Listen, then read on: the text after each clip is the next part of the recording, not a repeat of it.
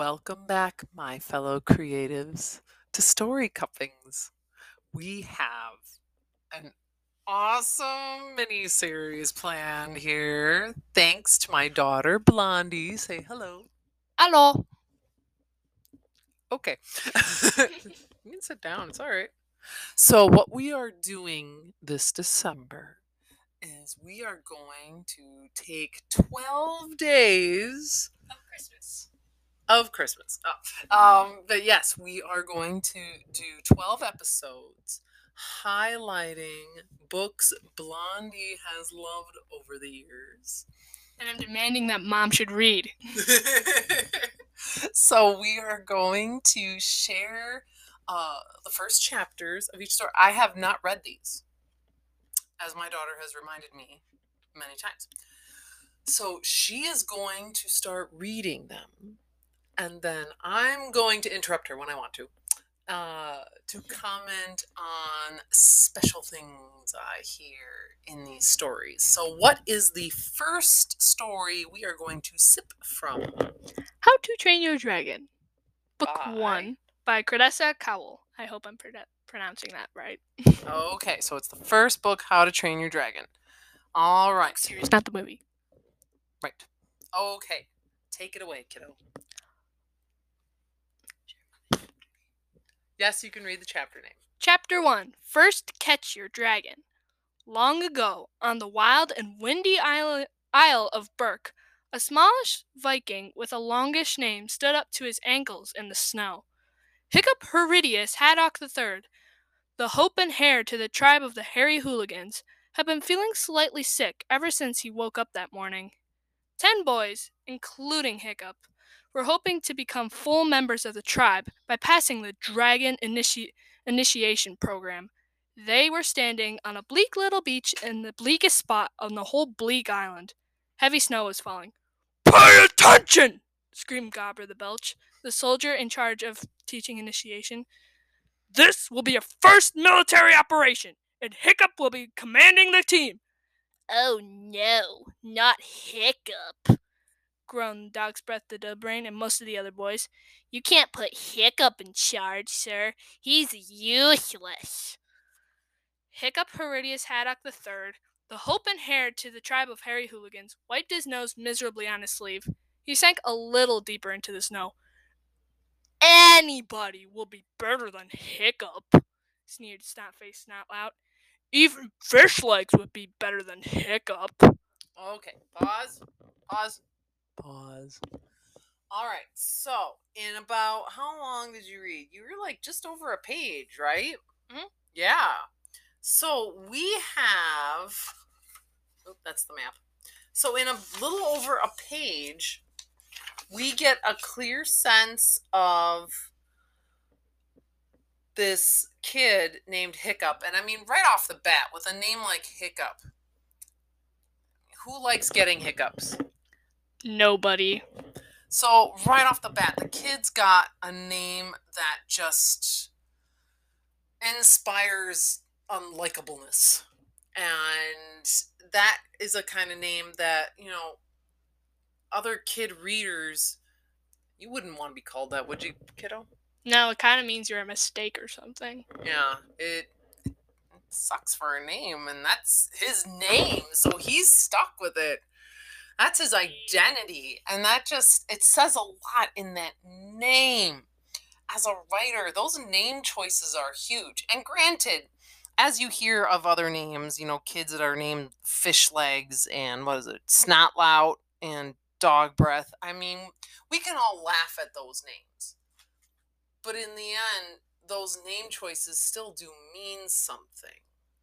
And as writers, when we are naming our characters, we should be naming them with a purpose. It doesn't have to be in your face about it, but those names do still have purpose. You you want to say something? What's it up? like describes their personality. Like snotlout means like he's a snot face about everything. It's even in his name, snot snot face snotlout, because he's being all nah about hiccup and stuff, and that's just mean. So you know right off the bat he's Yes, you are absolutely right.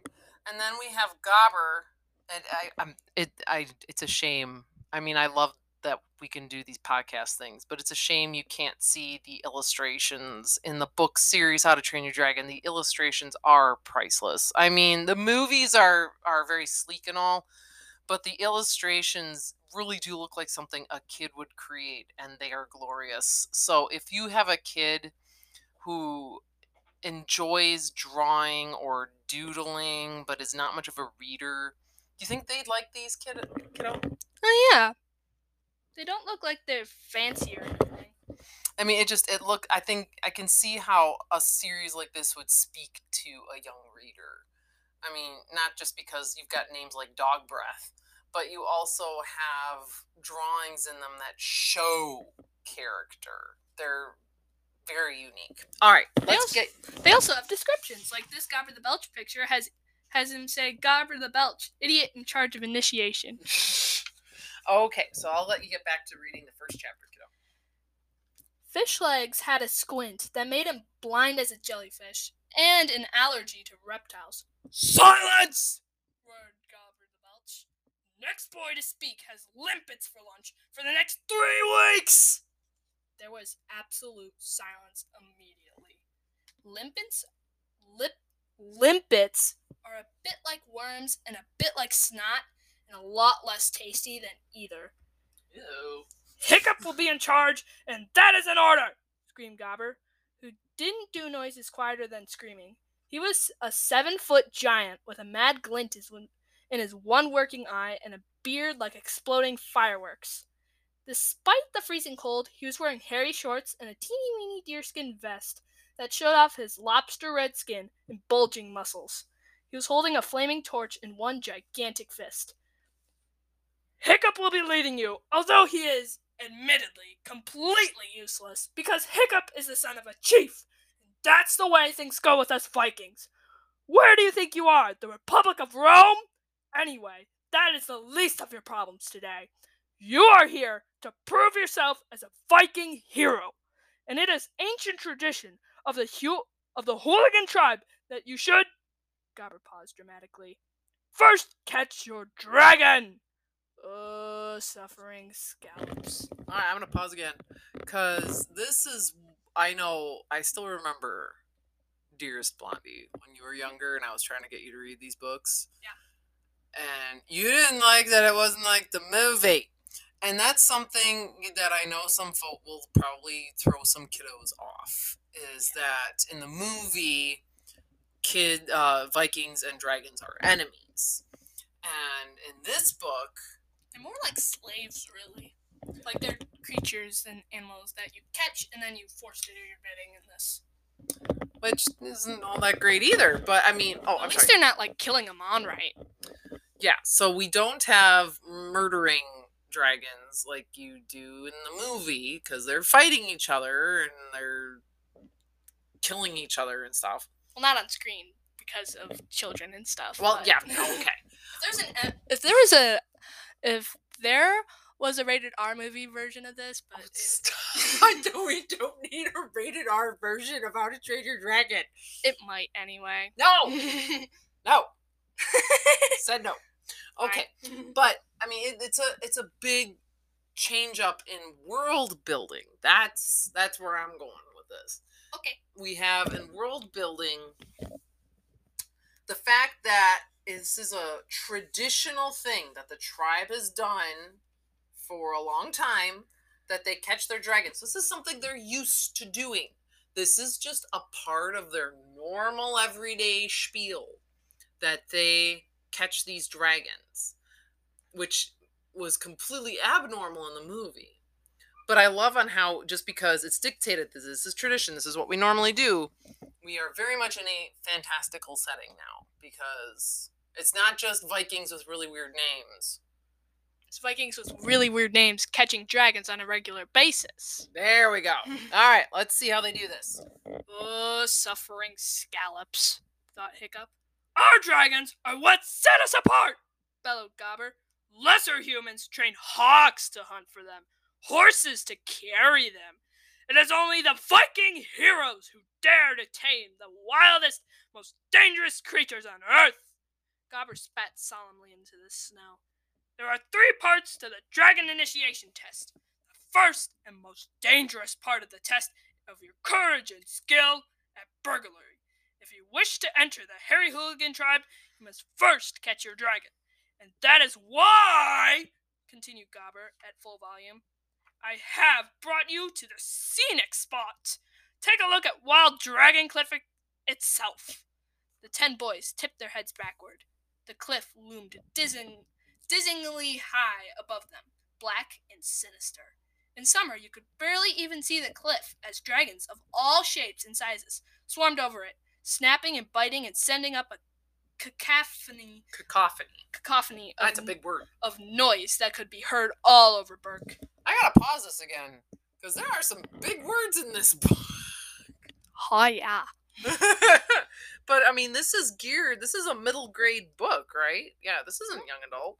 So I do love that we have these mix of goofy doodles, names that have to do with boogers, and then really big terms like cacophony. I mean, that's a nice little mix of regular vocabulary and challenging terminology. And I'm just saying that as a writer that, you know, again, you're trying to get younger readers to read, you got to expose them to cool words like cacophony because that that word needs to show up more often. Uh, Blondie, you are directed to use the word cacophony at school tomorrow. Fine. Yay! All right, go back to eat. They probably have no idea what I mean by that. I'll just Okay. do it anyway. Whatever. but in the winter, the dragons were hibernating and the cliff fell silent, except for the ominous, low rumble of their snores. Hiccup could feel the vibrations through his sandals. Now, said Gobber, do you notice these four caves about halfway up the cliff, grouped sh- roughly in the shape of a skull? The boys nodded. Inside the cave, that would be the right eye of the skull, is the dragon nursery, from where from where there are, at this very moment, three thousand young dragons are having their last few weeks of winter sleep. Ooh, muttered the boys excitingly, excitedly. Hiccup swallowed hard. He had expect he had happened to know considerably more about dragons than anybody else there. Ever since he was a small boy, he'd been fascinated by the creatures. He spent hour after hour after long hour dragon watching in secret. Dragon spotters were thought to be geeks and nerds, hence the need for secrecy. And from and what Hiccup had learned about dragons told him that walking into a cave with 3,000 dragons in it was an act of madness. No one else seemed to seem too concerned, however. In a few minutes, I want you to take one of these baskets and start climbing the cliff, commanded Gobber the Belch. Once you are at the cave entrance, you are on your own. I am too large to squeeze my way into the tunnels that lead into the dragon nursery. You mm, will enter the cave quietly. That means you too, Warty Hog, unless you want to become the first spring meal for 3,000 young, 3,000 hungry dragons. Ha! Gobber laughed heartedly at his little joke. And then he continued Dragons this size are normally fairly harmless to man, but these numbers, but in these numbers, they will set upon you like piranhas. There will be nothing left of you. Even a fat fatso like you, Warthog, just a warty hog, just like a pile of bones in your helmet. Ha! So you will walk quietly through the cave, and each boy will steal one sleeping dragon. Lift the dragon mm. gently from the rock and place it into your basket. Any questions so far? Nobody had any questions. In the unlikely event that you do wake up the dragons, and you would have to be idiotically stupid to do so, run like thunder for the entrance to the cave. Dragons do not like cold weather, and the snow will probably stop them in their tracks. Probably, thought Hiccup. Oh well, that's reassuring. I suggest that you spend a little time choosing your dragon. It is important to get one the correct size. This will be the dragon that hunts fish for you and pulls down deer for you. You will catch the dragon that will carry you into battle later on, but when you are much older and a warrior of the tribe. But nonetheless, you want an impressive animal, so a rough guide would be choose the biggest creature that would fit into your basket. Don't linger too long in there. Linger? thought mm-hmm. Hiccup. In a cave full of 3,000 sleeping dragons? Oh, pause. So, I know, Blondie, earlier you were mentioning how dragons are kind of treated like slaves in the book series. And here is where we get that first sense of it on how you're training the dragon to do your hunting and to be ridden. So you're basically out to domesticate the dragon. Which is not easy. It's not. What? It's not easy. They're giant winged, fire breathing reptiles that could rip your skull off. Oh. Isn't it pleasant? Why, yes, it is indeed pleasant. Okay. so, with that vision, here we got a little bit more time left. How much of this chapter is left here? Uh, well, I don't think we're gonna get through the whole No, wait. chapter. No, you have this. Yeah. this. Yeah. That's fine. Well, let's just see if we let's fin- read one more part and then we'll share some closing thoughts. Okay, keep going. I need not tell you, Gobber continued cheerfully, that if you return to this spot without a dragon, it is hardly worth coming back at all. Anyone who fails this task will be put into immediate exile. The Hairy, the Hairy Hooligan tribe has no use for failures. Only the strong can belong. Unhappily, Hiccup looked round at the distant hor- horizon. Nothing but snow and sea as far as the eye could see. Exile didn't look too promising either. Right! said Gobber briskly. Each boy take a basket to put their dragon in, and we'll get going. The boys rushed to get their baskets, chattering happily and excitedly. I'm going to get one of those monstrous nightmare ones with extra extendable claws. They're really scary, boasted Snotlout. Oh, shut up, Snotlout. You can't, said Speedfist.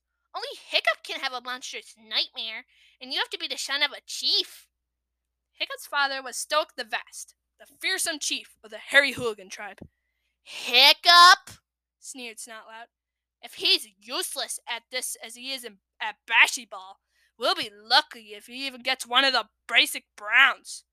The basic brown was the most common type of dragon, a serviceable beast, but without much glamour.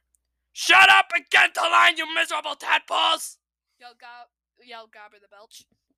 The boys scrambled into their places, baskets on their bas- backs, and stood to attention. Gobber walked along the line, lighting the torch that each boy held in front of them from the great flare in his hand. In half an hour's time, you will be a Viking warrior with your faithful serpent at your side, or breakfasting with Woden in Valhalla with the dragon's teeth in your bottom, screamed Gobber with horrible enthusiasm. Death or glory! yelled Gobber. Death or glory! yelled eight boys back at him fr- fanatically. Death, thought Hiccup and Fishleg sadly. Gobber paused dramatically, with the horn to his lips. I think this could possibly be the worst moment of my life so far, thought Hiccup to himself as he waited for the blast of the horn. And if they shout much louder, we're going to wake up those dragons before we even start. Bark! Garb- Gobber blew the horn. oh, we didn't get through the first chapter. Okay. That's a really great spot to end too because this is that's a climactic moment. I mean, we've just met these folks and as Hiccup rightfully pointed out, all that noise could easily wake up the dragons before they've even tried to get in there. And I'm not going to ask you to tell us what happens next because you shouldn't. All Is it exciting? yeah. Okay. It's funny bad part too. it, would you recommend other people read How to Train Your Dragon? Definitely. Awesome. So I think this is, uh, as a writer, this is a really fun chapter to break down because you're getting quite a bit of world building in the midst of dialogue and consistent action. We are not getting any flashbacks here, and any sort of exposition is extremely minimum, like the one or two sentences about Stoick, the chief, because the chief's not there, but it's to be clear that Hiccup is the chief's son. Um, but we are getting a lot of the world building through their actions, through what they are there to do. And that's the sort of thing we should always be thinking about as writers. How can we continue building a world as things are happening so we don't have to pause action for the sake of oh and this is how this all works we don't want to do that we want things to keep moving along We want to have suspense and see if they can figure it out for themselves. that too that's really important we don't want the characters to be all perfect We because we need the suspense so that they keep reading. If you just tell them everything in the beginning, they'll just think that's all there is to read. Yeah. Nope. That's an excellent point, my kiddo. And up we are at time. So, um, can you give us a hint, Blondie, what we're gonna look at next? Can you give us a hint without telling us the title? Hmm. Hmm. it has more dragons in it. That's all I'm gonna say. Okay, so we are going to be continuing our flight with dragons next time, but a different series. I made that a provision with my daughter that with the, all these books she's picked out, they cannot all they have to all be from different series or just different books. They cannot just it can't be, you know, the whole How to Train Your Dragon series. That'll be fun. I know. I well, do a podcast about that. there you go. I know my daughter really wants to start a podcast too. Well, we'll see how this goes now. Yeah. Oh, okay. Hope you enjoyed. yes, we hope you enjoyed this and we hope you come back for day for next time because we're going to try and do this every other day. We're to it's going to be coming close up until Christmas because we're going to do these for 12 days. This is our first tour. Oh, okay. until next time. Read on, share on and write on, my friends. Yes, sure. Cheers.